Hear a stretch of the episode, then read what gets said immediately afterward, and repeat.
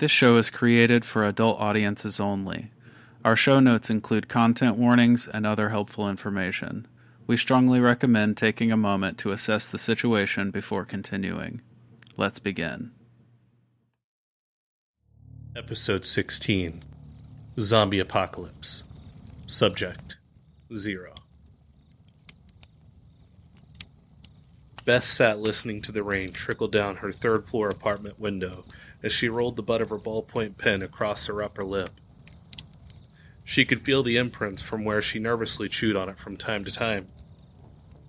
Despite being pressed for time, she couldn't decide what to write. Her career as a small time journalist depended on this article. She stared at the ceiling, counting every imperfection in the plaster. It was all she could do to keep her anxiety down. She had been struggling to write much of anything lately, and it was very evident in her work. She was given one last assignment, and if she failed to present something of value, she would lose her job and have to start over. She couldn't let this happen. She decided to take a break and go out for a few hours, hoping something would come to her or that she would stumble on a story. Being in the confines of her studio apartment wasn't giving her the inspiration she needed. She left her apartment shortly after 7 p.m. and walked three blocks north to a local pub she and her friends frequented. While on the way, she sent a group text to Maria, Bailey, and Clark, letting them know she needed a drink. Luckily, they were all already there and were eager for her arrival. Upon walking into the pub, she was immediately hit with the stale scent of cigarette smoke and liquor. The bars in the area stopped allowing smoking inside, but the scent lingered and would most likely never go away, despite how many times they attempted to paint over the yellow tar and nicotine covered walls and ceilings. Bailey immediately ran over to her and gave her a hug so tight it almost took her breath away. I'm so glad you made it. Girl, you would not believe the day I've had, Bailey said to her as they made their way to the bar to purchase a drink. After grabbing their drinks, they headed to the back table where their group of friends sat. Upon reaching the table, the others stood up to give Beth a hug and then sat back down. Bailey proceeded to tell the group of a rough day as an RN and dealing with difficult patients. Clark chimed in shortly after, complaining of the struggles of being an elementary school teacher in Chicago. Maria also expressed her displeasure of being a secretary for a local law firm, consisting of all men, that liked to make her feel uncomfortable and uneasy. Beth sat listening to each of their stories, not wanting to let them know that she was struggling herself. She hadn't told them that she was at risk of losing her job and didn't want them to worry about her. How's the journalism life treating you? Clark asked her. Well, I'm working on an article right now. I still don't know specifically what it is about or the angle I'm working. But it will come to me. That's why I'm here tonight, Beth replied. The rain continued to fall steadily, blurring the traffic lights outside. To Beth, it was oddly comforting. She loved the rain and the way it made her miss her home back in Seattle. She had moved to Chicago a few years previously, mostly just chasing a different life. She loved it here, but the little things made her miss home, even more so lately. She had thought about moving back from time to time, but she wasn't going to let that happen. The group sat talking and laughing and drinking for a couple of hours before realizing how late it had gotten. Beth, whom had still been in her own head for most of the night, looked at her phone and said to the group, I really need to get back and try and hash out this article. I only have till the end of the weekend to complete it, as she gathered her things to leave. At that time, the rest of the group agreed and exchanged goodbyes and left, each going their separate ways. Maria offered to give Beth a ride, but she politely declined as her apartment was only a few blocks south from the pub. While walking home, something about the night did not feel right. She had a feeling as if something was off. She could see what appeared to be police lights up ahead. She walked down two blocks before coming to a barricade surrounding an alleyway. She was met by a small crowd of people and light chatter amongst them. What happened? she asked one of the group members. I think someone got killed, they replied. She couldn't see far down the alley due to it being blocked off by police cars and an ambulance. She attempted to make her way closer and immediately pulled out her phone to take a video recording of the event. She spotted a nearby officer and approached him to ask what had happened. She introduced herself as a local reporter and asked if they could provide any details. We don't know much yet. It was an attack reported by someone passing by. We expect it to be a robbery gone bad. However, between you and me, I've never seen anything like it. When we pulled up, we saw the perp hovered over her. He wouldn't respond, so we went in closer. Once we could see what was happening, well, sent shivers down my spine. The poor girl's face was mangled and had been chewed off. We pulled the man off of her, but he wouldn't stop fighting. It took four of us to hold him back. By that time, he attacked one of our own. We had no choice but to open fire. We are waiting on the medical examiner and will hopefully have more information soon. That is all I can provide. Sorry, miss. Confused by what she had just heard, she quickly snapped a couple photos of the scene and fled quickly. She had to get back and document the event. This was her opportunity. She went back to her apartment, throwing her things on the floor, and immediately sat down at her computer and started writing. Local East Side Robbery Gone Wrong, the title read. Instantly, the words poured out.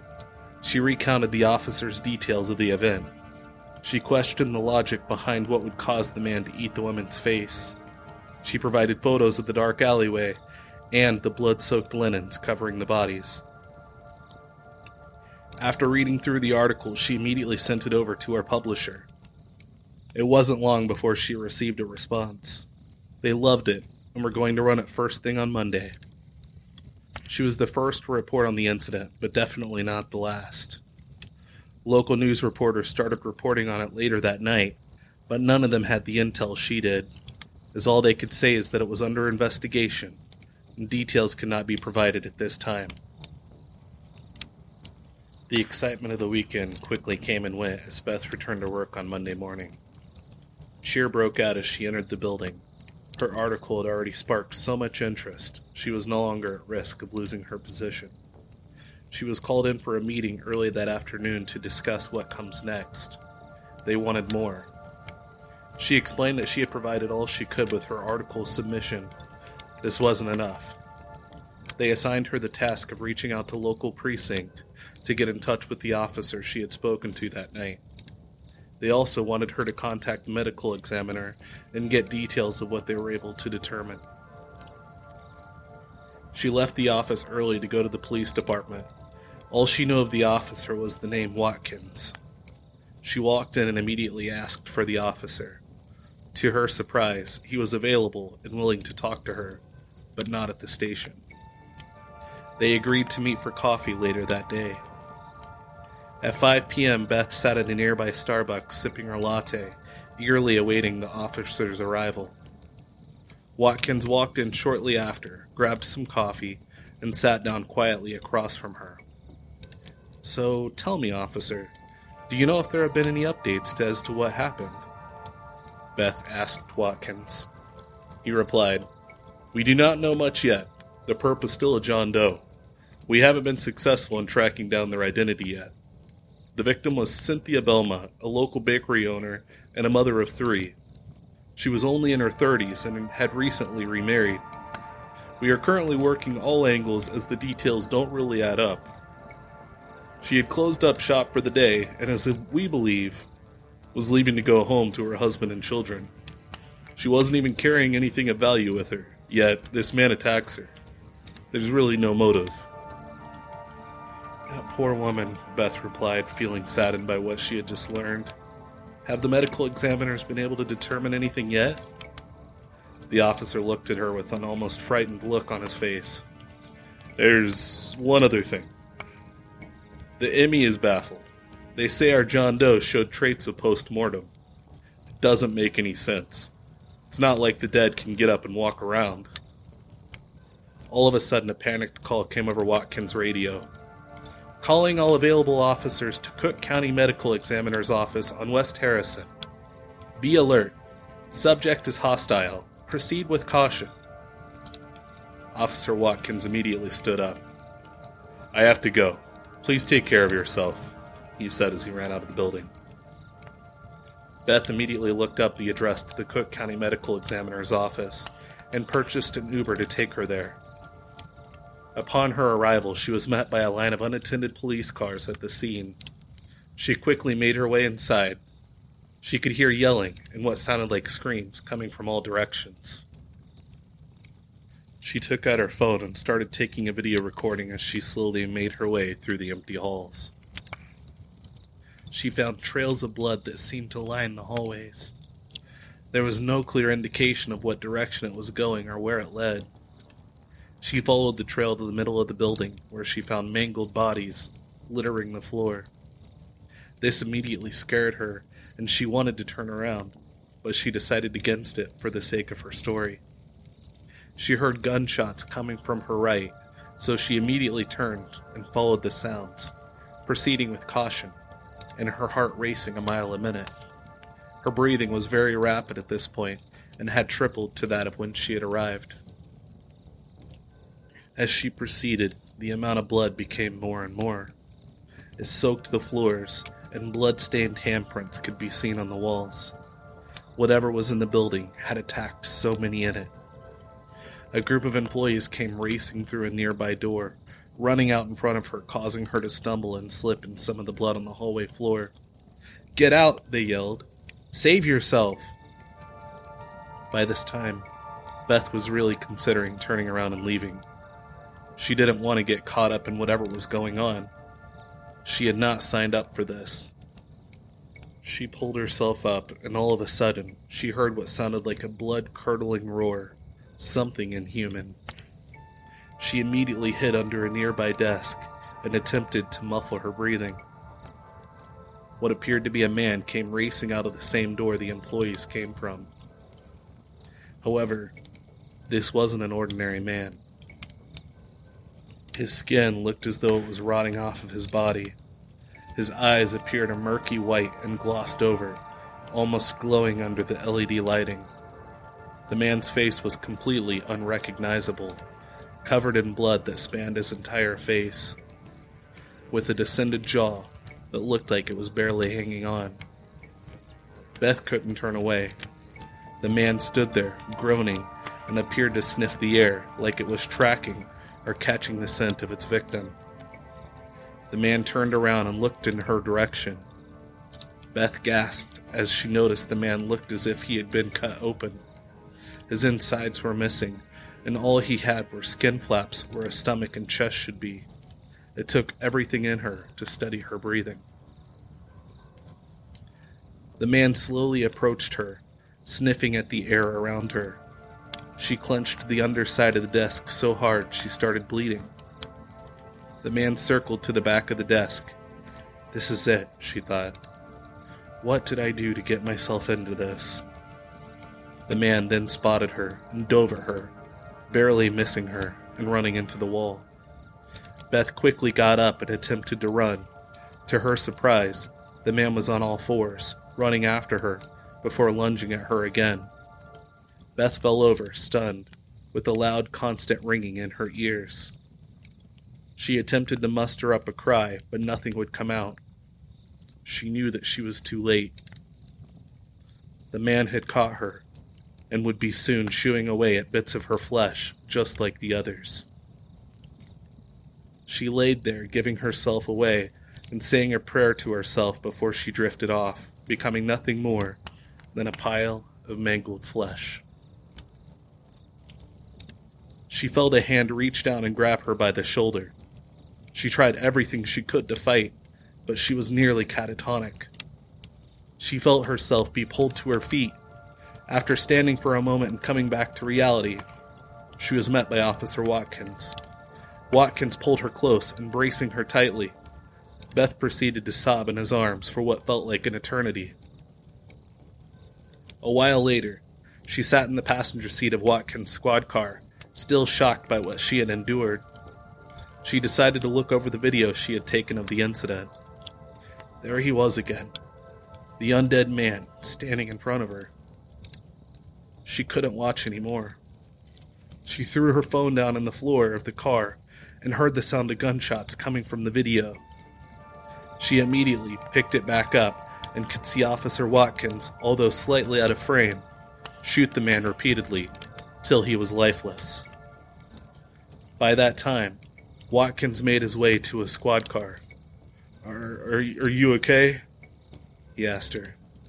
Beth, still shaken up, let out an almost whispered reply. I think so. What happened back there? The officer put the car into drive and pulled out of the parking lot. To be honest, I really don't know. In all my years, I've never seen anything like it, and I don't think I ever will again. That was the same John Doe from a few nights ago. He was dead, though. I know he was. We shot him down in the alley. ME report says the man started to show signs of life while performing an autopsy. And the rest, well, I'm sure you know the rest. I'm just glad I got to you in time. He was so close. I didn't even think. I just shot. And shot again. I continued shooting till I had emptied my magazine into his skull. They were going to put him in a cremation chamber to burn the body and prevent. Well, you know. Beth looked over at Watkins with tears streaming down her face. Thank you, she said. Thank you. The officer let out a slight smile, yet slight worried look, and the two drove off.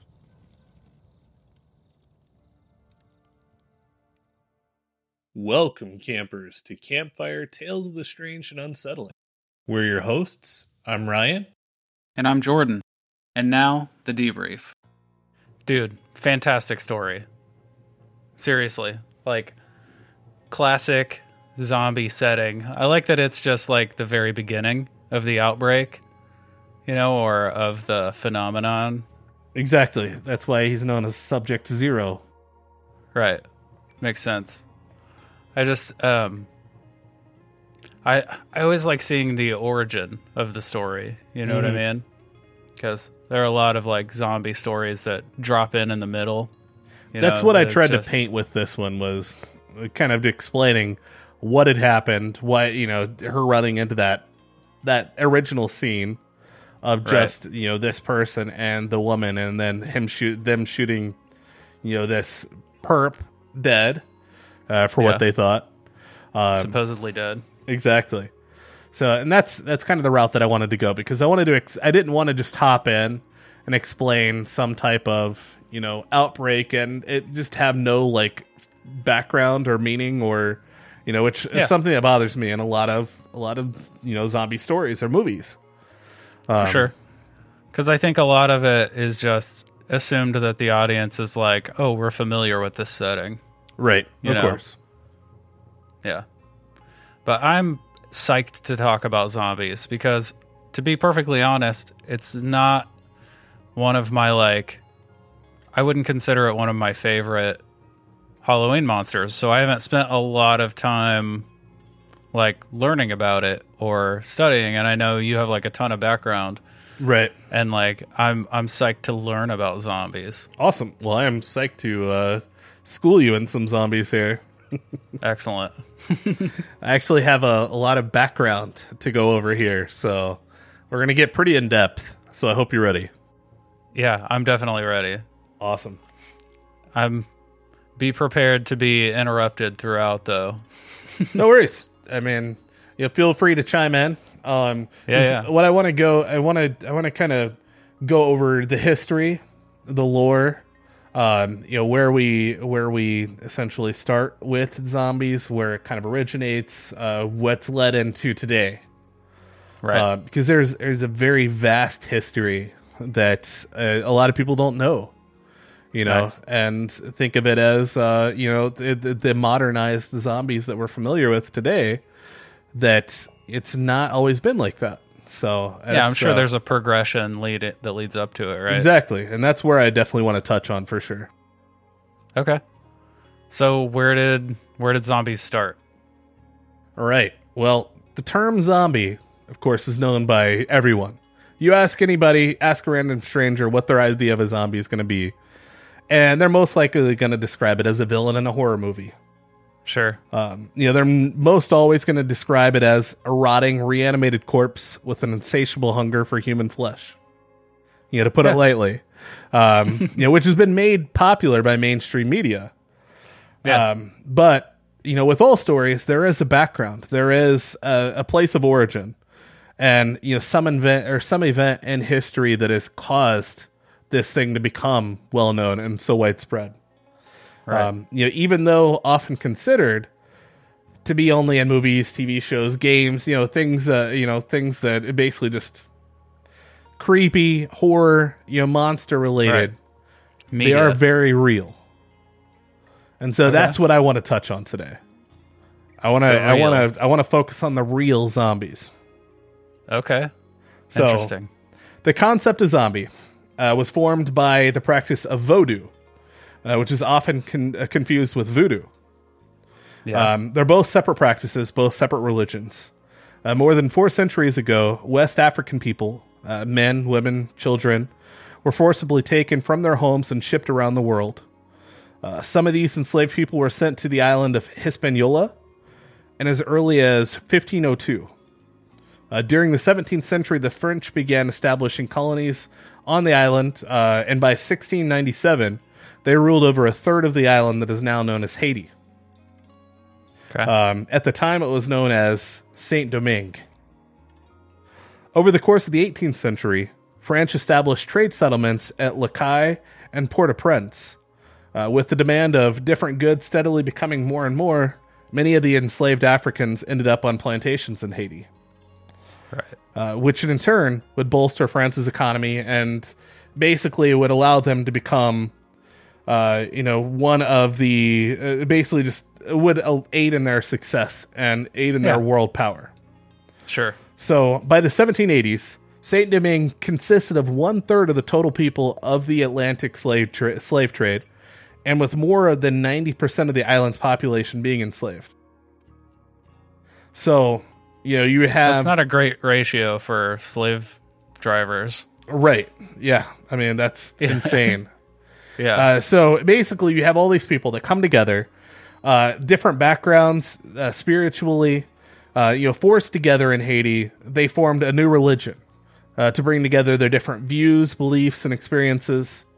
Um, so, in the Vodou religion, it's believed that the human body is merely flesh manipulated by two spiritual elements that make up the soul the Tibanage and the Grobanage.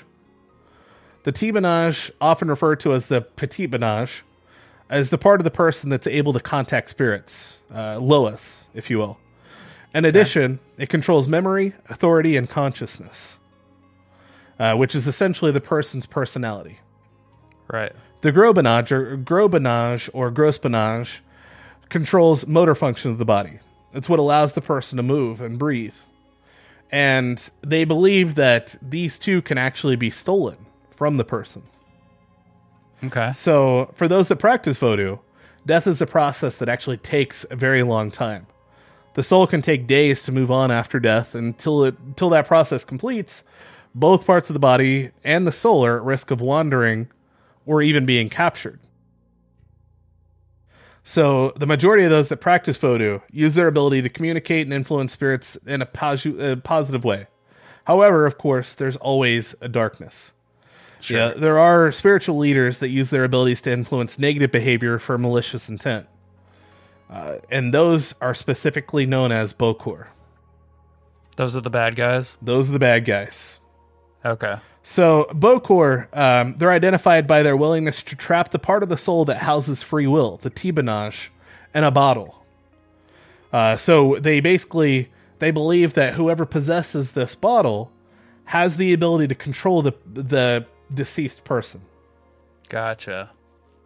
So, you know, and I guess kind of skipping forward, you know, despite kind of what we now perceive zombies as in today, you know, today modern culture, Haitian zombies resembled nothing of what we think of nom- zombies as today. So, you know, voodoo zombies are simply just shells, uh, essentially mindless workers with no emotions, no ability to feel pain, uh, pain, basically a puppet at their master, at the hands of their Right. master. So all they have is their motor function. Exactly. So, Okay. I mean, you use that on a slave plantation. Um, you know, you basically just get somebody to do your bidding, right? Right. That makes sense. And so it's said, though, that they can be brought to the state by an administered poison that causes them to enter a coma like state in which they're still alive but appear dead. Um, Okay. So basically, after this point, the victim is pronounced dead, buried, and then dug up, dug up and pulled from the grave as a zombie by the Bokor. So These are like these are like real life necromancers. Exactly. Yeah. One hundred percent. And we'll Okay. get we'll get a little bit deeper into kind of the poisons, um, you know, the tetrodotoxin, things like that as we move on here. Um, but basically, in this case, zombification is believed that it, it essentially was established as an allegory for colonialism, imperialism, and oppression. You know, Right. again, focusing on these enslaved peoples, um, you know, that are, are sent out, you know, revived from a mere dead-like state, and then you know are just have no no thoughts for themselves. They're just there to work, basically. Right. Uh, it's like a social commentary on the way that they were viewed by their Right. captors. It was basically used as a way to explain someone enslaved with no free will and the subject of pure control. right. That makes sense. So the Haitian people didn't fear the zombies. They didn't fear them at all. You know, as we do with modern modern pop culture, it wasn't anything Right. like that. They feared becoming one. Right. Okay. You know, and so the idea of basically being stripped away of one's ability to be unique and their own free will, uh, it became basically the subject of nightmares at that point. So could the people who went through this zombification could they be returned to their normal state if like it this part of their soul was released back to them So, or is this like a permanent that's what's kind of still up in the air. Technically, yes. Um, but it wasn't. It wasn't like that. Basically, once they were zombies, they were zombies until they were dead again. Okay. You know. Gotcha. So, uh, so I guess one thing to note: from 1791 to 1804, um, the enslaved Africans revolted against their French, suppre- French suppressors, um, which eventually led to the declaration of the Haitian independence in 1804. Um, And then slavery, slavery then was abolished in 19, or 1805. Sorry. Right. Um, and so at that point, you know, you have these these enslaved Africans fighting against their French oppressors, winning their war, and you have some of these some of these French that then escaped to the U.S. All right, so at that point, voodoo then evolved further in the U.S. Um, you know, when the Haitian people were brought to the states by the French uh, during the Revolution, and then they were subjected to new influences, new influences that were nothing that they had experienced in Haiti. So, you know, basically at this time, the subject to zombies, uh, you know, an idea of zombies was very still very little known. It wasn't. Yeah. It wasn't anything. You know, especially in America, um, it wasn't at least widespread. Now, in 1955, the U.S. military actually occupied Haiti.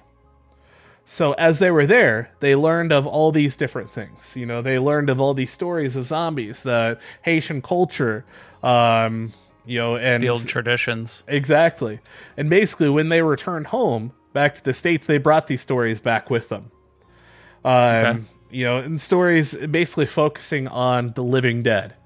So to them, they embellished them quite a bit. Yeah. Um, you know, it was it was it was a little bit different, obviously.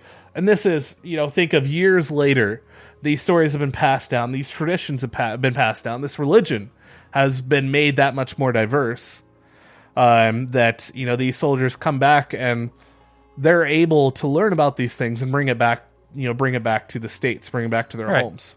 And then they want to make them good campfire stories, Right. so they they beef them up.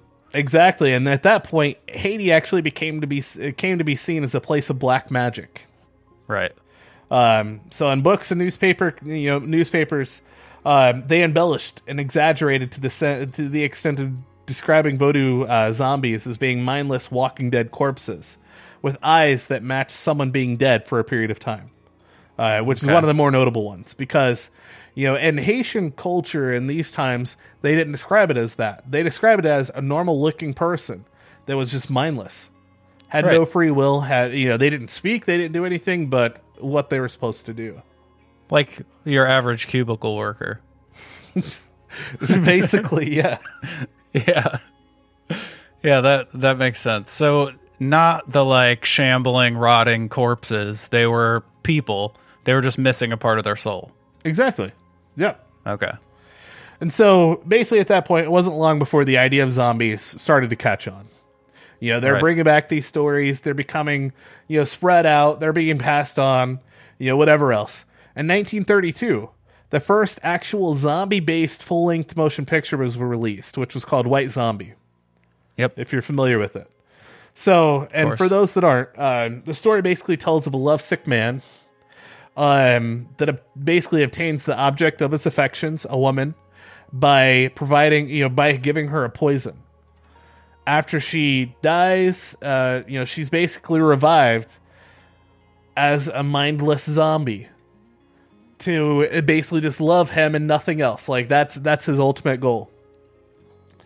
And also, the film marked the first time that white bodies, white men, were used in a scenario relating to zombies. Because at that point, it was all Haitian culture. Sure. You know, it was it was it had nothing to do with any, anyone else. And so Right. at that point, it started to span, you know, even bigger, became this bigger thing. So, uh, talking about the tetrodotoxin and things like that that I mentioned a little bit ago. So fast forward to like uh, to the 80s. Um, there was actually a book that was written by um, an author, uh, da- Wade Davis, um, wrote a book called "The Serpent and the Rainbow." Uh, and basically, the book just documents uh, Davis's travels to Haiti to study Vodou and Voodoo. Um, it basically centers around Vodou and Voodoo practitioners that create real zombies through use of poisons, which is a lot Yeah, of the was- Haitian culture is focused on. That was also a really good zombie movie in 1988 called The Serpent and the Rainbow. It's focused exactly. Yep. Yeah. So it, it goes on to inspire a lot. Yes. So yep. Uh, so Davis basically claimed um, to discover two zombie powders. Two powders. Uh, one of the power powders is used to create the appearance of death, and the other is used to reanimate or revive them. So, Okay. you know, one putting them into a near death like state to where their breathing can't be registered, their pulse can't be registered, they appear dead. They're then buried, and then they're dug up, and then that's when they're administered the second poison to revive them and turn them Okay. into the zombie. Gotcha. So basically, Davis stated that he was able to obtain actually eight of the before powders to put them into that state, um, and they contained tetra- tetrodotoxin, which is a psychoactive substance that's contained uh, obtained from uh, Haitian pufferfish. Okay. Gotcha. Now they ended up. Uh, there was uh, some examiner group of group of people that ended up examining and um, analyzing the powder, and were actually able to determine that there was little to no trace of tetrodotoxin in it. Yeah. Um, so basically, it's still unknown, really, if that powder actually did shit. You know, because nobody knows. Um, Right. But uh, Solid you know- chance he was just like a bullshitter. Right, exactly. Right, And at this point, where you know, obviously, as the Bokor and Haitian culture and Haitian uh, the Vodou religion, um, you know, it's it's hard to say if that was actually what was used in that case. Right. Yeah. Pretty compelling, you know. Uh, Yeah. But at the same time, It's a cool story. right? It's a cool story. Yeah. Um, but you know, regardless, that didn't stop the zombie craze from sweeping the nation at that point. Okay, so, So- before you move on from the from curses and that style, shout out to um, the WWF wrestler Papa Shango, who used to blow powder in his opponents' faces and turn them into zombies. That was definitely a thing, I don't watch wrestling. I have no idea what you're talking about. I'm so sorry. dude. It was so long ago. It's he's from back in the eighties. So I mean, it was said like right- WWF, right? So that's Yeah, not, that's not even a thing anymore. Yeah. Yeah, exactly. It was during this time period that you're talking about. Yeah, the wrestler's name was Papa Shango, and he had like a white skull painted on his face. And he would like pull this little handful of powder out of his pants and blow it in their face, and they would like zombify and like couldn't he would control them. Yeah, That's awesome. so clearly this craze reached all all demographics right. He was Right. obviously a big fan of the Serpent and the Rainbow too. So. for sure. I wonder if that actually contained any tetrodotoxin. I would hope not. Um, so it kind of getting back. Uh, so Yeah, yeah. at this point, I'm skipping. I'm skipping back. I'm skipping around. You know, different time time period just to give an idea of what you know. Because focusing on Wade Davis's uh, powders and things like that, he discovered in Haiti or Haiti. Sorry, in Haitian culture is what I was trying to get at. Um, you know, so that kind of just aids in the whole Haitian end of or Haitian beginning of the zombie. Uh, you know, zombie origin. Right. So now we're going to travel back to 1968. George Romero started the actual zombie craze. Right. The American zombie. Yes. Yeah. The zombie we know to this day would not be a thing without George Romero. So basically, I mean, inspire he inspired many films, publications, TV shows, games. I mean, you name it, this dude is literally responsible for all of this. yeah. Yeah. Uh, obviously, with the flagship of the craze being Night of the Living Dead. Of course. Uh, and I, I would say I don't think there's anybody listening to this has not seen Night of the Living Dead. But if you haven't, basically the film depicted zombies as being reanimated, mindless beings with a need to feed on human flesh. Exactly what we know zombies as to this day. Yeah. Of course. With the popular line, "They're coming for you, Barbara." Told you, I'm going to throw it in there. They Literally, my favorite are. line of all time. Yeah. Um. So, regardless, uh, going back to it, uh, he went on to basically being one of the well, most well-known and respected uh, directors in the genre, creating the genre, if you will.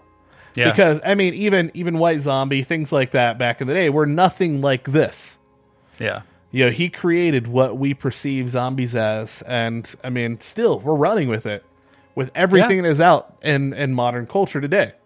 Um, you know, as I'm sure we'll we'll get into a little bit more here, but this dude spanned 41 years and a six part zombie series with multiple remakes at that.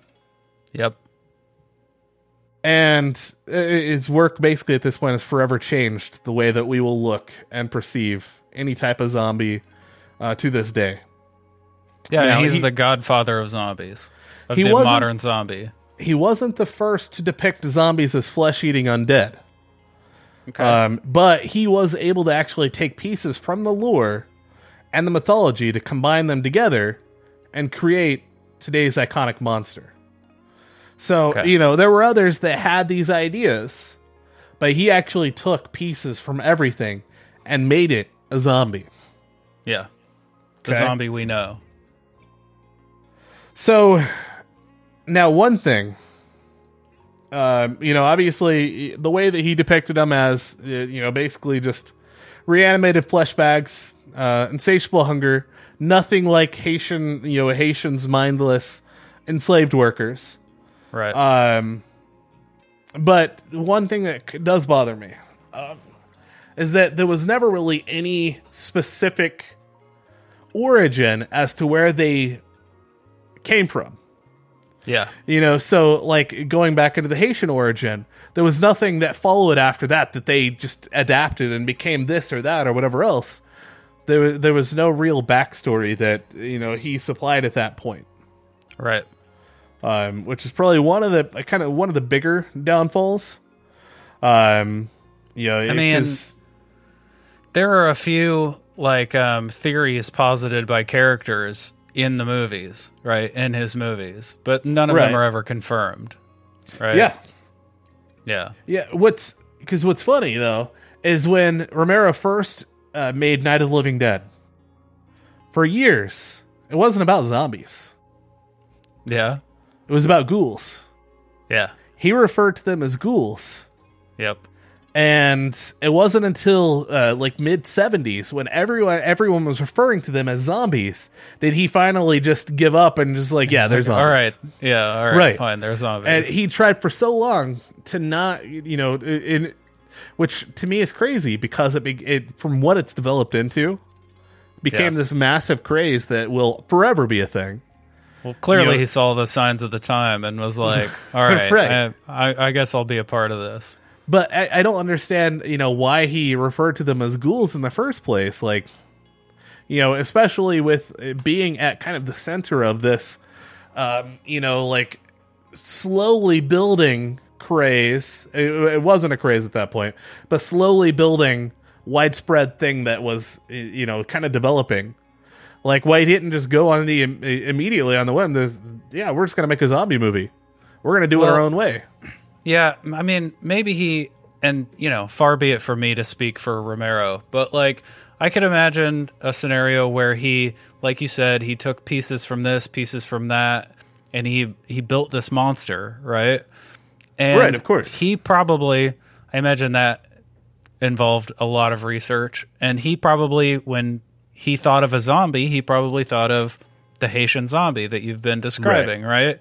So like he his intention was probably to take some of that, some of another thing, some and make his own monster, right? So like I could see why he would want to call them ghouls instead of zombies.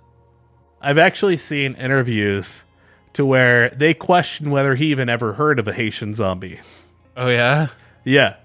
Um, and a lot of people that worked with him, you know, early on, like they don't think that he ever even knew what a Haitian zombie was. I mean, yeah, I might be completely wrong. This dude being just brilliant as fuck just was like, yeah, let's do this. This is going to be cool. right. Literally, and then it, it, it you know became adapted as, as you know from what we knew. Well, I guess from what we didn't know, but they slowly came to the U.S. You know from Right. from Haiti and everything as developed into. You know, Right. so not stopping at George Romero though. George Romero started all of this big, big zombie craze. Everything that's followed is because of what he did.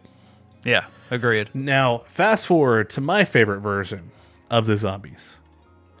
Okay. And those are going to be pandemic zombies. Gotcha.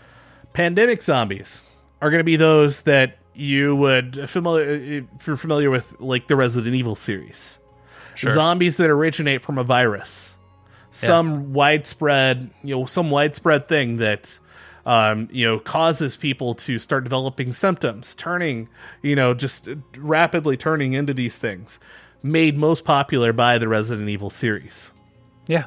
Definitely. And to me, that I think that makes the most, and that's the most compelling end that I, I would I would agree with. I mean, not just being a fan of the Resident Evil series, obviously. I mean, that's my favorite series of all time. But I think the idea and the logic behind it it brings a lot more than just Romero zombies that just come out of nowhere and start, you know, climbing out of their graves. well, it's less spiritual and more scientific, right? Right, exactly. So- and maybe that maybe that's the thing. Maybe I'm more Yeah. on the scientific end of it, but um, see that. yeah, that's that's where I think that's where I lie for sure within those pandemic zombies. And obviously those have sparked a lot more. You know, have sparked a lot more in mainstream media. Um and outbreaks and things like that. I mean, you know, think of movies like 28 Days Later, which is basically an Ebola virus with a rage virus. Um, you know, all formed f- from a virus you know Yeah. and like skip two i mean you, you we have we have lots of especially lots of modern zombie movies that go on that same type of premise as well and Yeah. that one up I mean- the other I mean, not to date the episode, but like pan, the word pandemic is a hot button, a hot button topic at the moment, right? So like, it's yeah, pan, Yeah. the the idea of like a a massively infectious disease spreading and destroying society is something that's probably been on a lot of our listeners' minds the last year and a half. I mean, you know, there's there's still people to this day that think the COVID vaccine is going to turn them into a zombie. So Good lord. people right. are silly. we won't get Yeah. into that though. For sure. But yeah, so like I said, that's that's my favorite my favorite version of the zombie is going to be our pandemic zombies, our virus zombies. T virus, you know, turn, I'm not I'm not going to get into Resident Yeah. Evil, but like that's what does it the best for me. You know, some, you know, biopharmaceutical company that's working on the next level drug that's going to do this or that that has negative effects, negative consequences. There are many real things out there right now that can do this. Right. Um, I brought up 28 Days Later because that's one of the most modern ones right now. Uh, that's based around Ebola. Ebola can cause blood, you know, blood bleeding, like bleeding from your eyes, almost like a rage. That mixed with, say, um, you know, some some form of like uh, rabies or something, right? Yeah, yeah. So you have that. It creates a rage virus. And that can literally create 28 days later zombies, 28 days, 28 weeks, whatever you want to refer to them. Literally Right. is a real thing. A very Yeah, possible thing. It's much more it's it's much easier to for us to conceive of, right? It, that it coming from some crazy experiment, some drug development, some you know, they're like tampering with some virus trying to make a vaccine for the, you know, for the next most powerful version of it. Right. Like yeah, something goes haywire in a lab somewhere and it spreads. That makes a I mean, lot more of- sense to us. Think than- of that as well as like the African sleeping sickness Sure. can also cause zombie like behaviors. The what is it? The I want to say it's the TT fly. I might be in, completely incorrect because That's- no, you're right. That brings that that can that brings a um, a specific uh, like trait of this of this disease, right? Yeah. And can infect those and literally create these zombies that are Yeah. in you know these That are oddly these more states, like, that are oddly more like the Haitian zombies. Right, Right? yeah for Than- sure Yeah. I mean, but there are things that can cause this rabid behavior as well. Yeah. And so it's like, you know, when when talking to someone that doesn't believe, that, you know, like and, and I know the CDC posted what was it back in like 2012 like how to prepare a zombie awareness awareness and all that yeah. bullshit, which Yeah. is really fucking cool actually because it caused the website to crash that day. For sure. Um, but, you know, like it's real. It's actually extremely real, and a lot of people don't realize this. There are so many different diseases and viruses out there that if, say, say we were attacked, and I'm just using this as an example, you know, some bio like chemical warfare or whatever else could literally cause some of these these types of things could cause an outbreak of a disease that could cause such crazy symptoms that could be perceived as zombie like for sure. I mean, it's it's like it's it feels plausible, which is what makes the the concept so scary, right? It like it feels like a thing that literally could happen. It's yeah, and it's scary. It's a scary It- it idea. That's is. why that's why zombie movies are so powerful. That's why you know, not just movies, of course, it's all over media, but like that's why the concept I think sticks with people so much. That's why you have like weird 35 year olds driving like vans that are painted lime green with like zombie killer written on the side and like you also have people that have like adapted fallout shelters to be Exactly. zombie proof and you know crazy shit that zombie apocalypse preppers. yes and i think that is i i, I am on board because Yeah. i think anybody should be prepared because again there are lots of things out there that can cause these diseases and i've only mentioned a couple. There are so many others that can cause again this rabid behavior. Maybe not like i don't know if there's anything specifically that can cause a crave for human flesh but just like rabies You know, just like rabies, if if you catch rabies, I mean, you become very rabid. You will you will bite and attack anybody that you know that can essentially come in your path.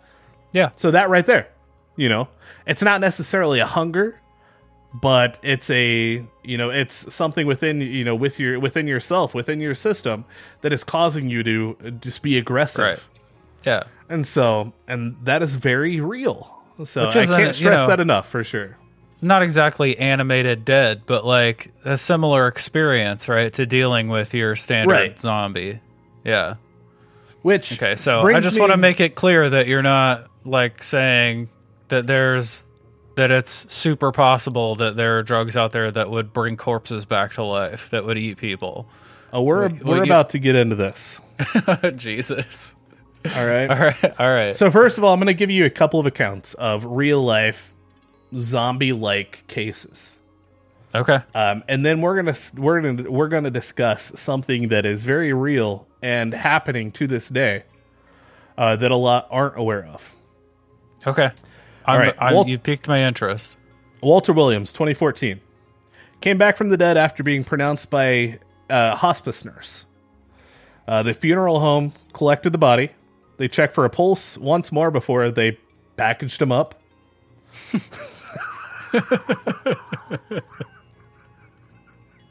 That's the worst way to explain that. Packaged him up.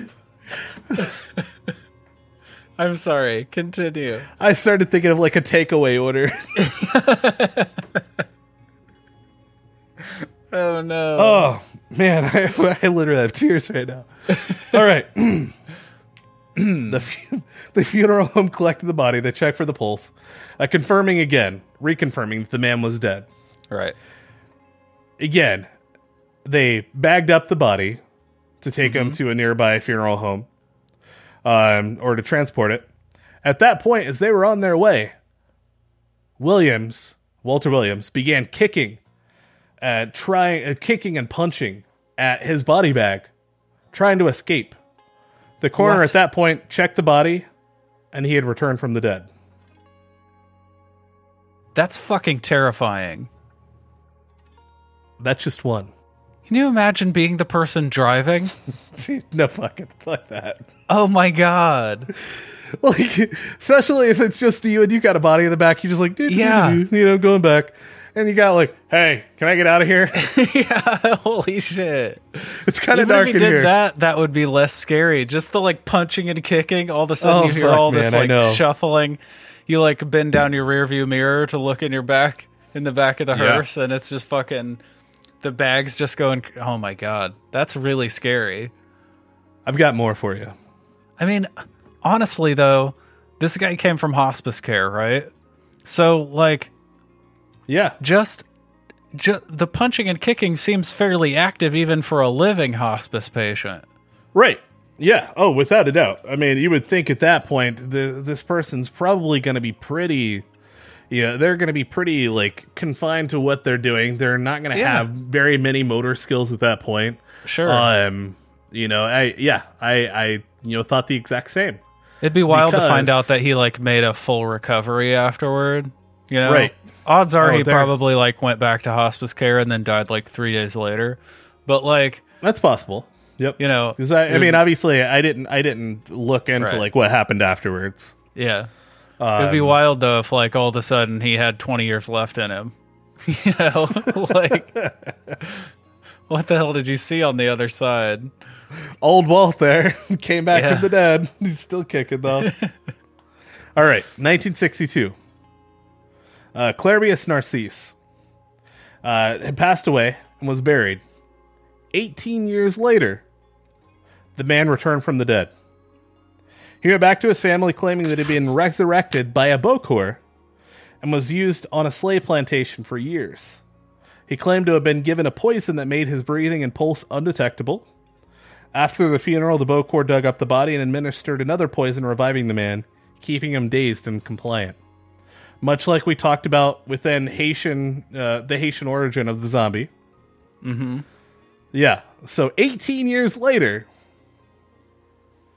this man returns back alive and well with a story to tell. I'm having some trouble with this one. yeah, Well, he also did claim a Bokor resurrected him. sure. And Sure. again, getting back into the Haitian, the Vodou religion, it's believed that a Vo, uh, that a Bokor can use these poisons to administer a catatonic, you know, undetectable, lifeless state, Right. and then revive the person, making them a zombie. But like you had asked earlier, is there a way for this person to eventually come back as a real person? Right. This is the case of it. Okay, so He did 18 years later, you said this was 1965? Uh, 1962. 1962. Did you figure out did you find out where this took place? Um, Like- no, I don't. I don't. Okay. I, uh, you know, I, I'm just using these as examples of real right. life cases. I'm thinking like Um, small time I mean, honestly, I got to think this is total bullshit. okay. This story. I'm Yeah. thinking like I immediately think like this dude faked his death and That's possible. he like went and started a second family and then eventually he missed his wife. but they buried him. Right. I mean they, They, buried literally something. buried him. They buried something. They buried. Uh, yeah. I mean, in this case, they claim that they literally buried his body. Yeah. Okay. So I mean, that's weird. You know what it has? It reminds me of how they used to have bells connected that like went down little tubes to the yeah, to the coffins, right? In case they accidentally buried someone who Uh-huh. wasn't actually dead. and you hear a jingling in the middle of the night, and yep. Exactly. That's some scary shit too. Imagine standing in one of those graveyards and you start hearing a Oh bell man, go. fuck that, dude. dude. Like I, I, I love, I love the idea of zombies. Zombies are one of my favorite things. They're up there with aliens for me, right? right. Um, but no, fuck that. If I was, if I was like, if I was to hear that, I'd be out. I'd be out in Yeah. a fucking second. You best believe it. Which is terrible because it's probably some poor asshole who got Maybe, buried before he died and he needs help. I don't give a shit. I'm done. I mean, I'd probably be out of there too, in case I happen to, for some reason, have brought a shovel with me to the graveyard. There's not a lot I could oh, do Oh, I mean, anyway, yeah. right? You know, just So- that that common occurrence where you bring a shovel with you as you're visiting a grave, for sure. Yeah. Uh-huh. If I just happen to be there grave robbing anyway, I guess I'll go to the one with the bell ringing. Oh, you needed help? I'm here. I can help. Exactly. I was, I was, I was here anyway. So, yeah. No, that's all right. That's scary though. The the bell So- idea. I have a couple more, uh, and I'll make these kind of quick, so we're not you know spending right. a whole lot of time just going over them. Um, this one's this one is known as the policeman's son. Okay. Uh, so, a policeman's son, basically at the age of 18, started to show symptoms of becoming a zombie. Um, his eyes started to yellow. He was very jaundiced. Um, smelled like death. Literally smelled like rotting, rotting flesh. And his body became very bloated. So you, you I don't, I don't want to use an example, but just picture it. yeah, I'm picturing it. So he passed away shortly after. And then, 19 months later, appeared out of nowhere, claiming his uncle turned him into a zombie. Um, at that point, the uncle was imprisoned for life. And what's most weird about this, a DNA test was then ran on the boy, and it was inclu- it was concluded he wasn't related to the family at all. What the world? This happens in a couple of cases. Um, I'm not sure if I have multiple cases like this, but it, it's happened in a lot of cases I've looked up. After they've returned from the dead, and a DNA test is ran, they they're no longer quote unquote related. Okay, so could that couldn't at all be the fact like that couldn't be caused by the fact that this supposedly returned to the de- from the dead person isn't the same person who died? So this is this is my take.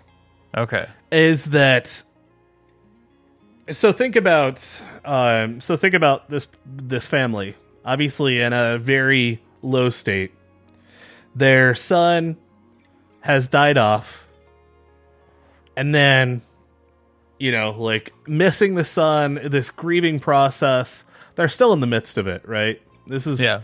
we're we're looking at a year and a half later um You know, and so they're still in the midst of a grieving process, and you have this kid that comes along claiming to be the son. I can't say that he looked the exact same. I Right. don't know. You don't know.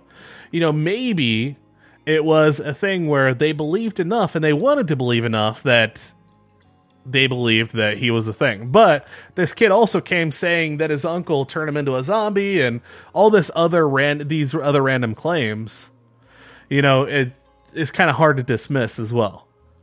I mean, I imagine the kid showing up like, "Well, you're a little tall to be Bradley," and he's like, "Oh yeah, I hit puberty while I was dead." like, no, Had a growth spurt. My bad. exactly. No, I like. That's that's how it seems to me. Like it was probably like desperate parents who missed See, their that's son. that's what I think. Yeah. right? Yeah, and I get that, but maybe don't Yeah. send your brother to prison for life. Just be like, we're gonna adopt this kid. Well, what's funny is the brother um, then tried to argue it that the family did this as a setup to get his money. Did they get money from him? To be honest, I don't know. Because if they did, I totally am on the That'd side of the pretty, uncle pretty here. compelling argument, right? yeah. Wow. Um, yeah. So there's that one. That one's a little silly, but you know, sure. I'll bite. All right, another one known as Fee. A 30 year old woman, referred to as Fee, died suddenly and was buried near her home. Three years later, she was found walking around her property. When examined by doctors, uh, she was found to have a rare form of psychosis called catatonic, catatonic schizophrenia, uh, which gave her sluggish movement and zombie like behavior. After that point, they dug up her grave and found only rocks, Okay. proving that someone had, suggesting that someone had dug up her body. Right. Because again, she was buried near her home. And then she's up and alive and well three years later. So it makes me question like when was she dug up? Cuz don't know. maybe maybe she was dug up, you know, in 3 days, Right. you know. And then someone was just keeping her. Yeah. You know what I mean? And then That's- 3 years I mean, later she you know, maybe they have a fucking stroke at the dinner table and she just leaves their house and heads home. Right? Yeah. It's another just kind of weird one. I mean, this Yeah, is three years later. weird. Yeah. that uh, after being dead and everybody knowing that she's been dead for three years, Yeah. she just turns up by her house walking Cata- around. catatonic schizophrenia is gnarly. It's like Yeah. you know when you think of like the the footage from like old um of like old psychiatric facilities from like the 30s and 40s and you think of like you know the footage of like patients kind of stumbling around kind of zombie like Mm-hmm. that oftentimes that's what you're seeing Is right, like exactly. Yep. yeah and it's like i mean it basically like ruins a person's life for Yeah, sure I mean, it's it, like it does zombify them. It makes them no longer them. yeah They're in basically a state that, just like the Haitian zombies, and a mindless state that they're basically wandering at that point and sure have no control over their bodies, their motor functions, their you know anything that made them them. right Um, let's see. I've got three more. Uh, so Carlos Holy shit. Cameo. i was not expecting this many real life accounts of zombies Oh, there's more. I, I didn't even I didn't even add. I, I found a bunch. yeah Um, these are the ones I thought were kind of cool. Okay. So Carlos Camejo in 2007 uh, was involved in a highway accident and pronounced dead at the scene. His body was transferred to a local morgue. Autopsy began, and the man came back to life. So they're During cutting the open, and he's like, "Hey, hey, stop, stop, stop!" yeah Um, what's what's also strange is his wife was set to come in that day and identify the body. When she comes in, she finds him just sitting in the in the hall. holy shit Imagine being that woman, yeah dude. imagine i mean Oh, you'd have to think like this is the worst practical joke ever. Right, exactly. Uh, that would it would be fucking weird. It'd be so weird. But also like I think I'd be terrified. Like your heart would instantly like your stomach would drop, your heart would start racing like I mean, you expect this person to be dead and you know them to be dead Yeah. and they're involved in a traffic accident and pronounced dead at the scene. Yeah. Yeah. That that that one to me kind of sticks out a little bit. But there are instances of people coming back to life while in a morgue or while pronounced dead at a hospital after some time. Oh, yeah. You know, so Yeah. No, that reminds me of the uh, that reminds me of the the music video for the Incubus song Anna Molly. Have you ever seen that? I'm not sure that I have. The girl like dies in the video and she's taken and they're about to do the autopsy. They're like in the end of the video, they're like lowering the the bone saw toward her face Yeah. and then she like reaches up suddenly and grabs his wrist. And that's the end of the video. Yeah. God, that that dude, dude imagine Hill. It's pretty gnarly. yeah, imagine being like the examiner at that point and that happened. Oh man. Yeah. Yeah, that Good luck that, sleeping that'd that fuck me night. up. Um, so like I said, just a couple more. Uh, you need Lazar. Uh, had an illness for three months before she died. Um, her father claimed that she was attacked by three malevolent spirits. Five months later, she was found alive in a marketplace in a nearby town by the father. In a nearby town in a marketplace. Okay. Um, she was found though to have several injuries, uh, scars on her face, and her speech was slurred at that point. Uh, she couldn't talk right, which is very common in all these cases where these people have came back to life. yeah. Um, seems to be like one of the actually the most common traits of of that process, or uh, the common things of of that. So I mean, that seems fairly fairly run run of the mill for like brain trauma, for like oxygen Yeah. deprivation, the things that might put you in a state that could be confused for dead. Right? yeah, Yeah. yeah, just uh, yeah. I mean, five months later, he just finds her while I was shopping. No, that's crazy. hey, didn't expect you to be here. Holy shit, Um, Tanya. Long time no see. You're here buying watermelons too? Yeah. How's that dead life treating you? My God. Yeah, these are weird. I mean, it must seem like, um, seem like people people being confused for dead, right? They're yeah, I, I- yeah, yeah.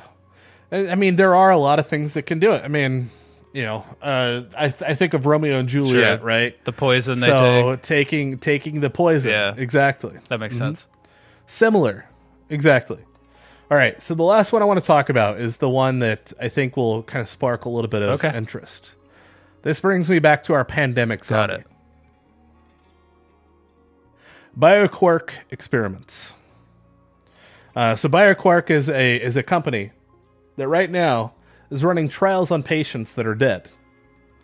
Um, basically, their bodies are just kept on life support uh, to where they, you know, they're they're they haven't Right. fully shut down. They're brain they dead, are dead. not dead. um, right. Exactly. They're with no Right. brain activity.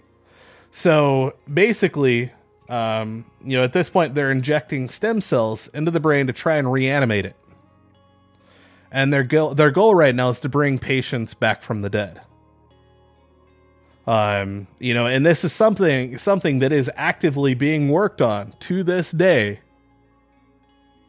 And that's where we really get into these, like I said, these pandemic zombies, this crazy, you know, this crazy thing where I think it will happen. I think we will eventually get there. Some something will, uh, uh, yeah. There's going to be something that's going to create something, um, and you know whether it's a mindless slop of meat, you know, like a meat sack Yeah. or something, um, or if it's a fully functioning person, or if it's something that becomes confused as to what's going on, and then they just become full of rage. Okay. And that's kind of think of our modern zombies. That's the fucking scary zombies, right? Those like 28 days later zombies, the ones that like sprint and like those like World War Yeah. Z zombies. yeah. Oh man, dude. Those those are Yeah, the really scary. sure, No, but for like that's that's really interesting. I I could see them getting. I mean, stem cell research is insane. It's amazing. Like, Oh, it's and it's it's it's coming like it's coming a yeah, huge way. especially in the last like twenty years, it's progressed so much. It's insane, and like I could definitely see them getting to a point where like, you know, anyone who's ever watched like a medical drama show, anyone who's ever watched ER or Grey's Anatomy or any of those shows Right. have seen. You know, we're all familiar with that scene where like where someone is has no brain activity, they're on the ventilator, they're like you know, on life support, and the family has to make the decision to take them off life support, right? Um, yeah, so I could definitely see them like developing a stem cell treatment that might, you know, prevent us from having to ever make that decision, right? The question, the thing that's weird So- for me is like, if you get to a Yeah. point where you're where you're regrowing brain cells, obviously, I'm not a fucking doctor. I'm not even going to sound like one. Um, Right. But like, I think we're kind of thinking the same like thing. how here, much so- of you how much of you is going to be new do you know does that make sense that's a really shitty way to ask that question but i think you know what i mean I think I think the question is how much of you is going to be yeah you. i mean yeah you're right that is So yeah, uh, which I think is a really good question because, I mean, at that point, you know, it, you're obviously playing quote unquote Sure, God, sure. right? So you're you're essentially bringing back the dead, which then sparks a whole other conversation of, you know, like how long is too long? Like, can we continue to reanimate people? Can we can continue Right. to do this? Can we transport these you know brains into another being? Um, can we become digitalized? Like whatever Sure. else, you know? Like I mean, Yeah. shit's crazy. Um, but I think at that point, like, how much of you is Yeah. you? I would probably say not much. i mean i guess it would depend on how much of your brain has to be regenerated right the extent, right? I mean, to me, it's like the question of Yeah. if you have like an antique boat, and every ten years a board has to be replaced, right? Eventually, at that point, you're right? rebuilding. How the long before thing. it's a different boat? You know what I mean? yeah? Yeah. But how much of that also inherits Right. the Right. previous Traits from what know, it's connected like- to. Yeah. Exactly. So, it, it- which is, I mean, obviously, we don't, we don't know, and I don't, I don't think we will know. Um, That's like that's a you know, pretty. but phil- I- that's like a philosophical question. I think. Yeah. right, exactly. Hmm I think so too. But yeah, I would say, I mean, it, it, like you said, I think it definitely depends on the extent and what the actual case is. Um, you know, how much they have to Yeah. rebuild. Like, are they rebuilding and you know the entire thing? Um, you know, just for the sake of returning this person back to Right. functioning, I guess. Um, yeah, it's it's a tough. It's it's definitely a tough. a also tough probably depends sure. on what like parts of the brain you're regenerating right because if you're like regenerating cells to restore motor function and stuff that's one thing but if you're regenerating like your the memory centers of your brain like how much of Mm-hmm. you is still going to be you you know like Yeah. 'Cause at that point, I mean, you're basically removing or Right. Persons, you know, people's memories and you know anything that yeah has made them. That, and that them even that, point, So, is even yeah. that point is ignoring the you know the possibility of a soul right so like Yeah, I True. mean, how much of how much of you how much of what makes you you depends on the the biology, right? Maybe you could replace the biology completely and, you know, your soul is what makes you you. I don't know. I don't know. yeah. Uh, but then we're Yeah, it's we're a much bigger looking- question. you know, kind of right, and that gets more into, I would say, more religion based. But I mean, we're Um, talking about bringing you people know, back from the dead, so it couldn't be helped. Yeah, I mean, uh, who's to say anybody actually has a Yeah. You know, what is knows. a soul, right? Um, you know, so it, I I think like more scientifically, you know, soul out of the Uh-huh. question. I think the question is based off of the practice and you know what the what the outcome you know Sure. could possibly be. So, which you know, again, it is definitely a, a higher question that obviously I don't have the means of answering. You don't as well, but you know, we can only kind of theorize at that point. Um, but yeah, I would I would like to say you know it is going to be due to the extent Yeah, for yeah. sure, and what all they're having to. I mean, I think so. rebuilding 10% of my brain, I'd be cool with that if it meant I could live another 40 years. Right? I mean, fuck yeah. But like if I'm you're getting to the point where you're like replacing, you know, if you're basically generating, you know, 80% of someone's brain, how is that even going to be the same person? Call you know I mean? Like you might look like the same person, Yeah. but who the hell knows what you're going to be like, what you're going to enjoy, what, you know, are you still Mhm. going to be in love with your wife? Like Exactly. I mean, at that point, then we're looking more at like memory Sure. loss and you know, like a higher higher extent. right not of just that. memory loss though just know, like rebuilding- predispositions toward things like not the, the same foods Yeah. aren't going to taste the same like you're you might see colors Mm-hmm. differently like all sorts of things would be Yeah. changed I mean, there's there's been cases where you know someone has lost all of their memories and never Yeah. regained them, and then had to start a Yeah. different life and wanted to start a different life, whether they were married, whether they had you know like a previous life that Sure. they've left, chose chose to start something completely new because it's all Yeah. they knew at that point. definitely So I you know I think it, it- we'd probably run into a lot of instances like that, for sure. yeah that might be the case All right, so I'm really curious. Uh, just like we did with the the werewolf case, I want to Okay. know, uh, you know, and obviously skipping ahead here just for the sake of time, uh, but I want to No, know okay. your top five favorite zombie movies. So I hope I hope you have that list ready. i do i do did you do yours in an order this time Um, I did, I did actually. you did I did. me too I was just thinking. I was trying to make sure, but yes, I did. I did.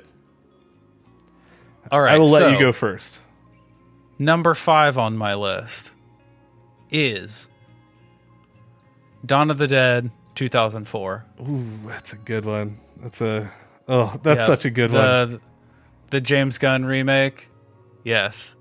It's I like I really that I mean I was uh that I remember that came out the summer before my senior year.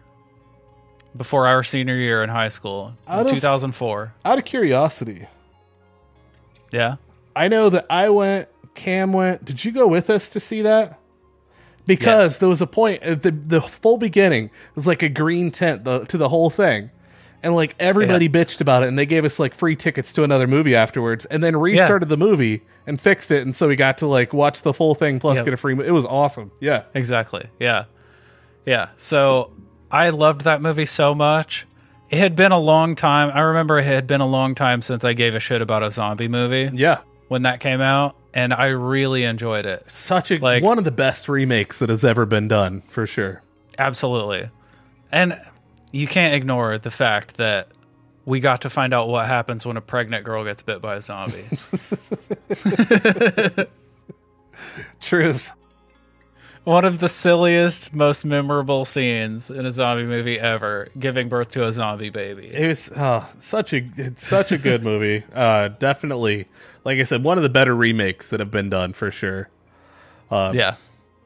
That is, I actually had that on my list as well.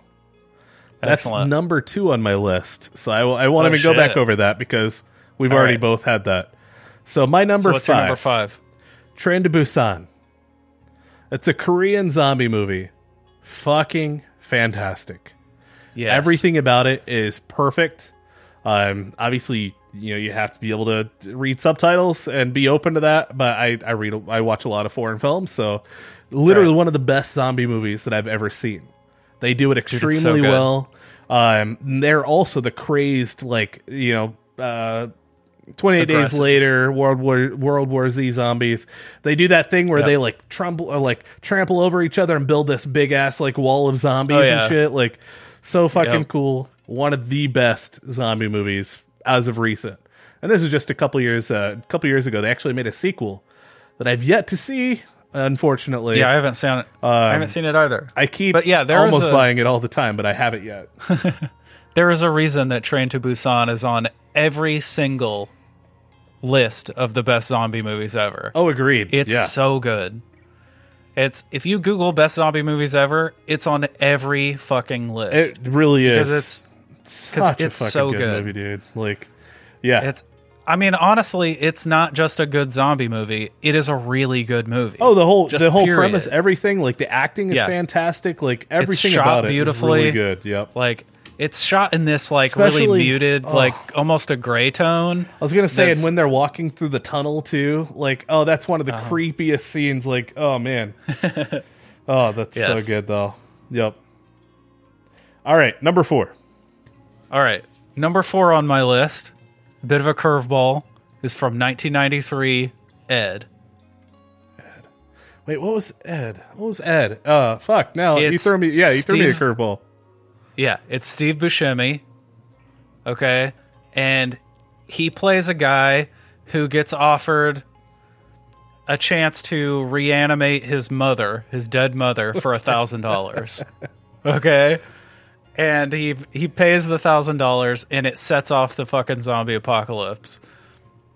It's so good. It's quirky, it's weird, like it's very nineties. So It's- not the Ed that I'm looking at, which is it looks like a baseball movie with uh Yeah, probably not. with Joey from Friends. Oh no. No no no. Uh, uh, let's see. No, that's. Huh, I'm gonna. Yeah, I'm gonna have to find that because I. I don't think I've ever seen that. Okay. It's really good. Awesome. It's it's it's super weird. It's like kind of like kind of like a it, almost like a proto Shaun is Dead or hmm. Shaun of the Dead. Like it because it, it is funny. It's definitely like a, a comedy horror. I. But, I like- love. I love a good comedy horror Man. too, though. It's Steve Buscemi though, so you know it's going to be amazing. It's and it's like a young Steve Buscemi. He's like super weird and awkward with everything. Okay. And yeah, I, I love it. Awesome. I that again. That's that's not what I've ever seen. So I'll have to. I'll have to dig it up and find it. That was one of the movies, one of the one of the hundreds of movies that my parents had on VHS yeah. when I was a kid, and I Awesome. watched the shit out of that movie.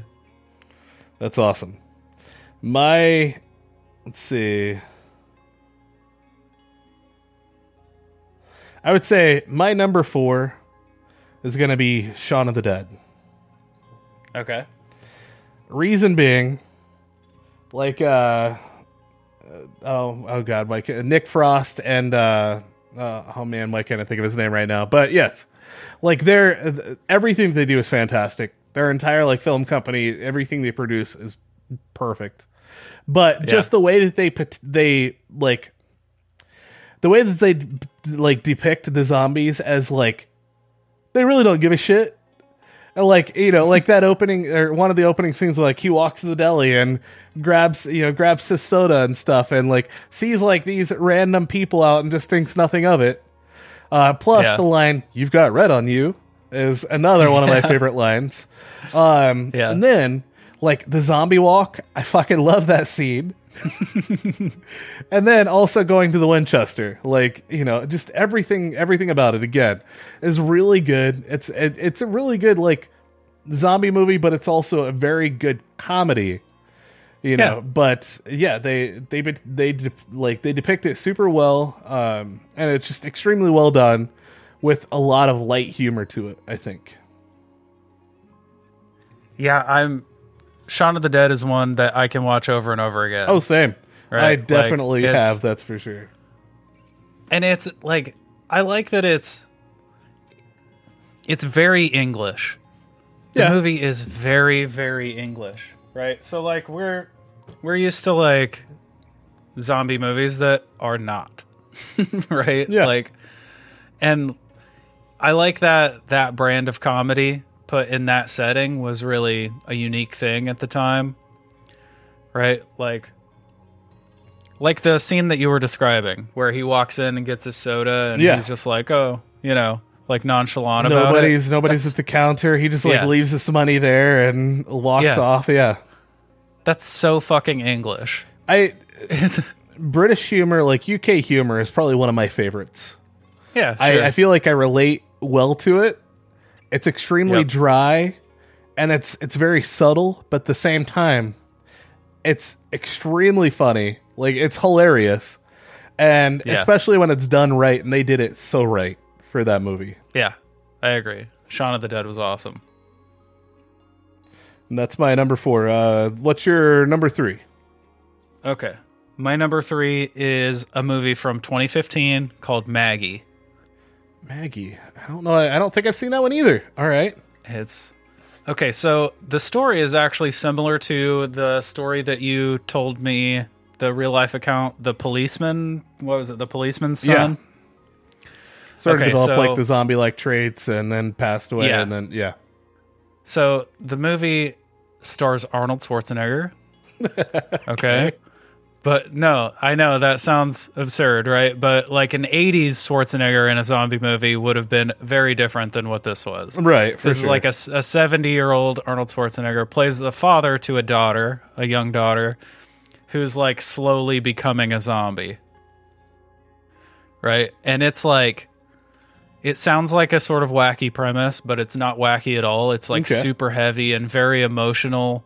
And like, basically, it's like, it's like a really deep drama set in like a in a zombie setting Okay. right so Yeah. the the whole movie is is her progression into becoming a zombie That's and cool. ends with like you know how you know it's going to end right. and it's like Assume he has yeah to it's kill super heavy yeah it's very emotional and like but it's a really really good movie like i was super impressed with it because i'd never seen schwarzenegger play like. An actual really, real like- role. yes anyone other than himself mm-hmm. yeah and he was like really good in it and That's it- awesome. yeah it's good i recommend it for sure Yeah, I'm I'm jotting these down as well, so I remember to check them out. It almost, it, I mean, it's very, it's not close to it at all. But for some reason, it makes me think of uh, what is it, Life is Beth, or um, yeah yeah the Aubrey Plaza, where she like yeah dies and becomes a zombie, and they're taken back to the family, and her like Yeah. previous like boyfriend and stuff is like he goes over there, and she's there one day, and they're just like, oh, keep quiet about it, basically. Um, Yeah. But yeah, that's kind of what I think about. um, all right, my number three, Return of the Living Dead, from uh, 1985. Okay One of my favorite horror comedies of all time. Just the idea of it, first of all, is awesome. You've also got these also punk rockers that hang out and fuck in a cemetery. Um, Yes. But not only that, do you have zombies that can drive ambulances and shoot guns? and they're constantly just saying brains. Like, one of my Always favorite my favorite types of zombies ever. And they're just hilarious. It's like one of the funniest movies of all time. Um and it's another that I can I can watch repeatedly because it's so fucking good. Yeah, I mean it's like so this is like Russo's split off from Romero, right? It's like sort of like a pseudo sequel. Right. It's Right. it's kind And, of like- following up but not really. Yeah, it's, it was like you have them in like the like vats when- of whatever. Yeah. right. You can go ahead. This is like um this is like Russo is, you know, is um this is like when At the Drive-In broke up. and it became two different bands. Right? That's fair. So, yeah, this is the Sparta, and Romero is the Mars Volta. The Mars Volta, yep. obviously. but um, I mean the better But- of the two for sure. yeah, you can't like you can't deny how awesome it is to have punks and zombies Right. in the movie together. Especially like being a young punker, like you know, being like super into Exactly. like the whole punk rock Yeah, I scene and loved stuff it so much. up. Yeah, it was like you, see that in the movie, you're like, "Fuck yeah, this is cool!" Like people like me, I'm into this. But also Yep. zombies, and you're like, "This is even so much Yeah. better." Okay, awesome. Yeah, Yeah, Exactly. fantastic, fantastic movie. No, yeah. Agreed completely.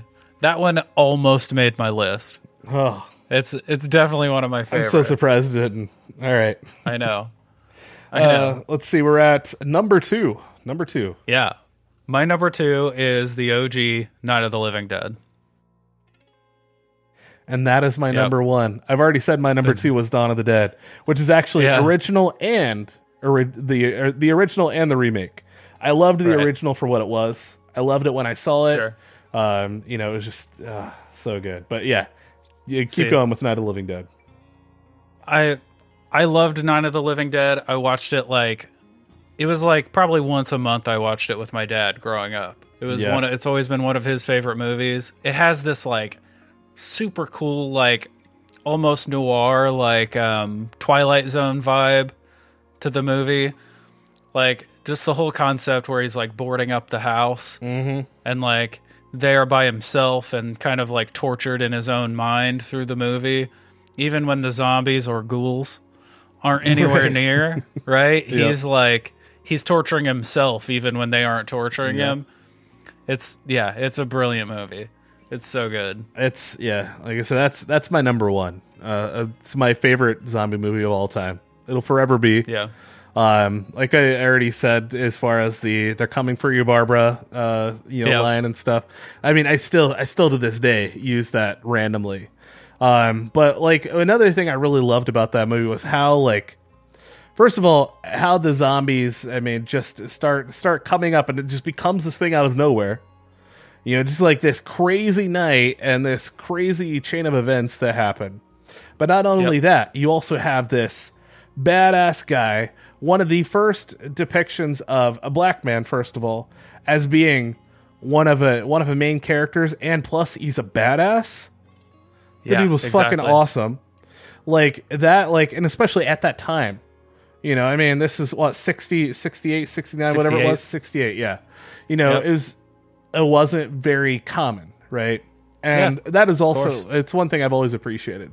And just the fact, I mean, just everything about it was extremely well done. And plus, that is our first time that we get the zombies that we have today.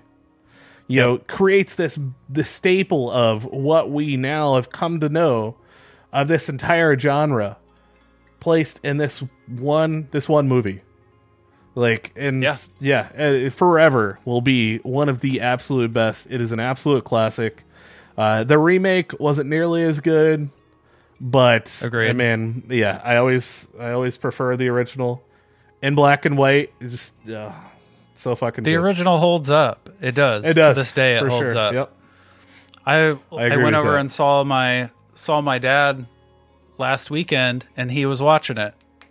And I sat down and watched like 25 minutes of it with him and I didn't want to get up and leave. It's still It was so, so good. good. I know. It yeah. To I, this day I still amazing. watch it from time to time. It's still in my rotation of of my favorite horror movies, especially like we were talking about before we before we got started here. October is now where I watch all of my favorites, and it is in my rotation for October. So Yeah. Of Yep. course. I'm Also, I'm. I got to grow up because my mom's name is Barbara, so I got to grow up with a dad who was constantly constantly quoting the movie. See, that's awesome. Uh. I didn't I didn't have anything like that. I used it out of place, but yeah. it was still to me. Nobody ever knew what I was talking about. You know, you know. There's not many people Yeah. that appreciate a lot of the things that I do. Um, so I I appreciate that for sure. Um, I've already I've already given my top five now. Uh, what is your number one? Right. My number one is the 1985 classic Reanimator. Okay. Okay, so it's Stuart Gordon's adaptation of an H.P. Lovecraft short story, and it's brutal and weird and like if I had to pick one adjective, it's gloopy. Can you describe Gloopy? Just imagine it. All right. I don't need to describe it.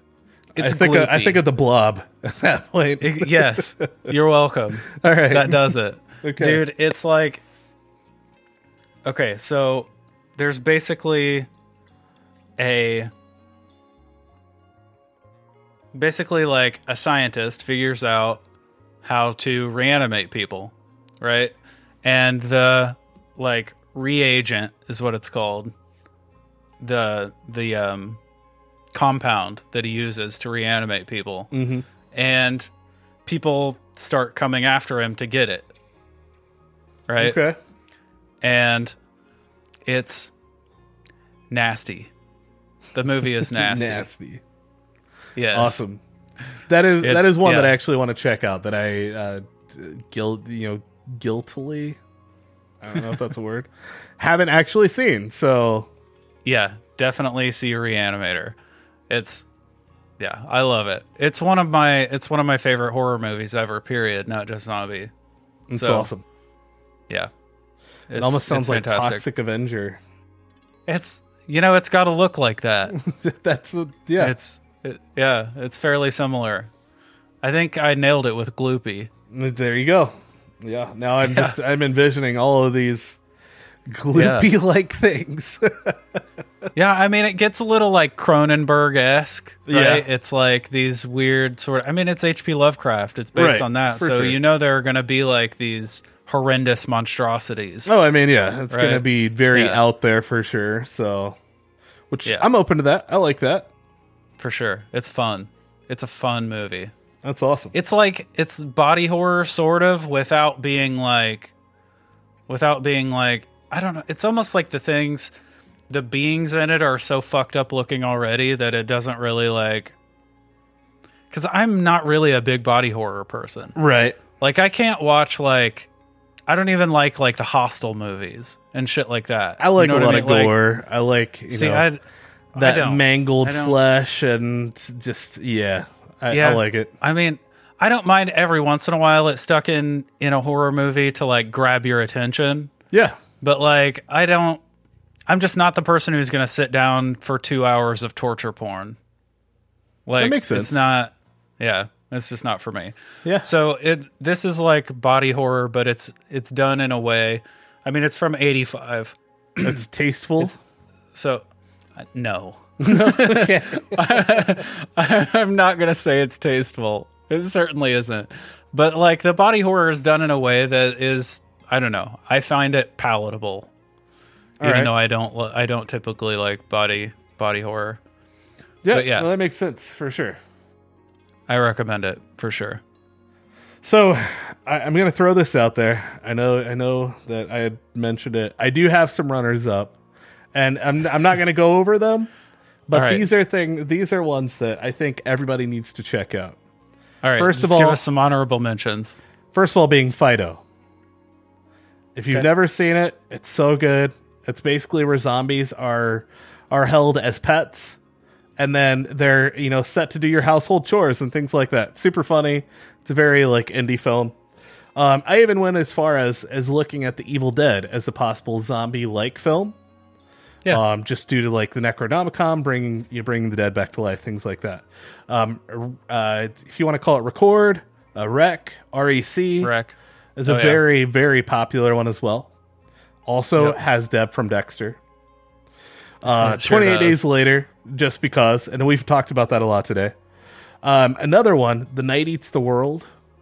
It's fantastic. It's another new one that is really really good. Uh, definitely worth a watch. Dead Snow, fantastic. The way that they do their Yes. zombies is beautiful, beautiful. That's the Nazi zombies, right? yep, exactly. Yeah, yeah. Yep, that one was really good. And then I had one more in here just to throw in uh, called Anna and the Apocalypse. It's kind of like a Christmas movie around zombies, and it's so fucking good. It's almost like a musical, but like, yeah, it's it's awesome. It's super gnarly, very grotesque, very gory, awesome. Okay. Now, I was curious. Um, is I know that we've talked about movies. What about uh, you know? I, I look at games as well, portraying the whole j- not, or zombie uh, genre and everything. Uh, do you have any Yeah. games that uh, you've, I guess, that you've uh, been into that have been kind of within that genre as well? Yeah, I mean, uh, one video game that I love playing and actually is my favorite version of a zombie ever depicted by anything, which is The Last of Us. The zombies in The Last of Us, the whole setting is like it's a it's caused by a spore, Yeah. by spores, by like um, these like funguses. Those Um, are out there too that cause zombie like Oh yeah, behaviors activity. as well. and- Yes. yeah, Mhm. yeah. So it's based on that, and like basically, like the the people get this fungal infection that slowly takes over the host, and it makes them progressively less human.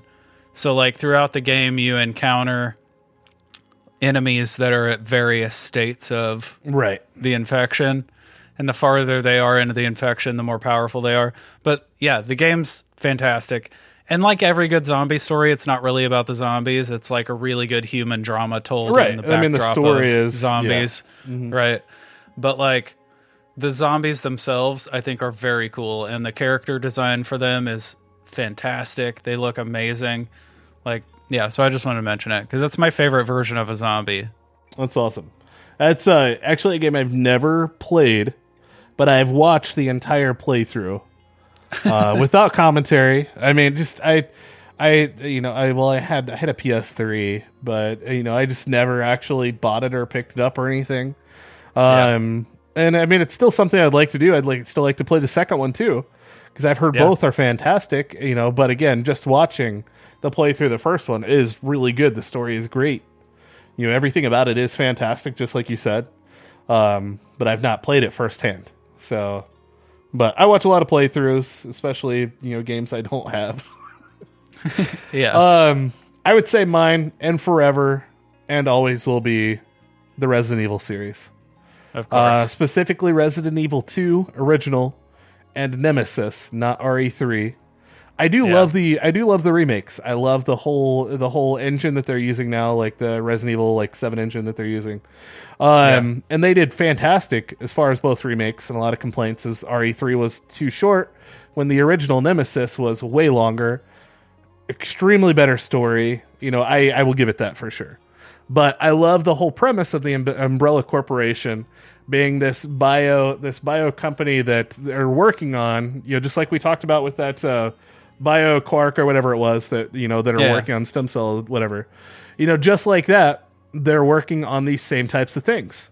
They end up creating uh, a virus that gets uh, essentially spread within you know the area um, and eventually overtakes Raccoon City and you know turning everybody into zombies. And you have you know especially like Leon Kennedy that comes in as a new rookie cop and you know coming to save the day, and then that kind of just to me that really that really plays out the genre. I know obviously the original takes place in the mansion, you know, and you learn a lot about like Wesker and stuff like that, but I think it really hits in Resident Evil 2 when we have Raccoon City come into play. Um, but you know, again, it's my favorite series. It'll forever be my favorite series. Holds a lot of sentimental meaning, and the amount of times I've played and beat those games is stupid amounts at this point. yeah, I couldn't at all tell that that's your favorite. right, exactly. Uh, you know, so forever definitely will be my favorite series. I like I like Resident Evil. I I remember most of my memories connected to Resident Evil are like memories with you, Yeah, like just hanging out while you played it, and you know, I I really liked Dino Crisis. Dino Crisis was fantastic too. Another great, great, you know, Capcom game. Um, Sure. Still had nothing, nothing ever on Resident Evil. yeah, of course not. I love don't my think I- dinosaurs, that's for sure. But you know, you know, like like you were, you know, ashamed of not having seen Reanimator. I don't think I've ever finished a Resident Evil game. you need to do yourself a favor. I don't think I've ever finished one. I did finish Dino Crisis though, so I'm calling that a win. I mean, same, but Yeah. you know, No, I specifically the scene where the T Rex busts through the window scared the shit out of me. yeah. I I even played uh di- the different Resident Evils even to unlock all the different modes as well. Oh, Doing yeah. like knife only throughout the game. Uh, you know, like crazy, crazy shit, not taking damage. You know, like yeah, it was Yeah. it was a goal. It was it was a goal to be able to reach, and then you could unlock like different you know modes and stuff, or different weapons and you know crazy stuff that you could actually use. But it also was huge bragging rights. And I remember my brother and I um, you know, just playing the fuck out of those as kids, and literally, Yeah. like, I mean, we would no life the shit out of them for hours and hours. So, yeah, it's definitely a big thing to me for sure. So, and that basically brings us to something that we have to talk about doing a zombie episode The Walking Dead. Of course. Yep. So, honestly, I don't have a lot of new opinions about The Walking Dead. I was like a loyal viewer for the first six seasons. Yeah, And then- I'm right there with you for sure. Halfway through season seven, it just kind of started to feel like torture porn for me, and I just stopped watching it and haven't been back since. I actually stopped uh, in mid season four was when I stopped, and then I went back in season six whenever Negan became part of the story. Seven, Uh, and think, started- the end of six. Yeah, something like that. And I started watching it for a short period of time. Um, obviously, I'm not going to give any spoilers, but just to see like specific things, and then I stopped watching it again. Yeah. Um, the whole, I mean, the whole start of the show, I watched religiously. I loved it. Oh, yeah. I loved what they did. I mean, it was fantastic. Even as far as like when they moved into the prison, like you know, Yep. even them keeping that going, even though that was way overdone. Um. I even know, liked the farm season. Oh, I, I loved the on farm. the farm. I loved uh, Yeah. uh, Hershel. Was that his name? Yeah, Hershel. Yeah, yeah. I loved his character. Uh, Yep. or love his character. uh, you know, for anybody that hasn't seen it. Uh, but no, Um, I I loved the whole farm premise too. Like they did so well with that until Yeah. they went into like where they were in that like old church and stuff in season four. Sure. And then you have like the other people that are, you know, becoming like uh this other threat to them, not just zombies, but you also have like this external guys. threat of bad guys. And then it just went to shit for me. And I just I was like, man, this is this sucks now. Like it's not what it used to be. You know, I I didn't have the love for it that like especially season 1 had. Like Yeah, I remember. point still new and just so good. I remember when season one premiered on Halloween. Like watching, man, I was so fucking psyched for that because I Oh, had dude. been, I had been a loyal reader of the Yeah. comic book for a long That- time. I mean that makes a big difference for sure too. Yeah. yeah, That adds a lot that- more to it. man, when that show premiered, I was, I had never been more excited for a TV show in my life. And you know, I got a lot of good time out of it. Six seasons is, you know, that's like if it were a normal show, that's probably all it would have been given. Yeah, Um, true. So I'm I'm fine with that. And I actually really, really, really enjoyed the first couple seasons of Fear the Walking Dead. Yeah, they they did really well with Fear. I, I loved the backstory. I loved like getting to see it slowly progress and like yeah, it was Mm-hmm. awesome. Uh, especially like even in one of like the first couple episodes, uh, the Asian couple, uh, the older Yeah. couple, uh, she's out in like the backyard and with like the uh, I'm trying to remember at this point. I wanted to say it was either like she had like clothes hanging up or something, but it's almost like a maze in the backyard and like just all this shit starts to happen. Yeah, it's just like Yeah, yeah. I I remember just like being like, oh my fuck, what's gonna happen? Like super Yeah. super pumped. Like you know, Yeah. it was really good. But I even liked The Walking Dead up to like when they moved into that uh what was that one town where like they had the governor and stuff, like that whole angle Oh, that yeah, they went. Yeah, that was Um, fine. You know, and and then they get to uh what was that one um oh I'm trying to remember. Uh You know where they're walking like the train tracks to get to that one place where they end up capturing Terminal. him and putting yeah putting him in the back of like a shipping container and Yeah. Yeah. all that was fine. Yeah. But yeah, I was fine with it. It just eventually it like turned into it just turned into like gruesome death after gruesome Terminus. death after gruesome death. I thought it was terminal. I thought it You might be right. I don't know. Whatever it is, doesn't matter. Either way. We're obviously Yeah. not not uh, skilled in the ways of The Walking Dead these days, but yeah, yeah, for sure. But yeah, it, it was it was really great, and it was I mean, and it, I've I've often thought about going back and rewatching just because of how much I loved originally, and how much I've heard great things about where they are now, or at least where they've been previously.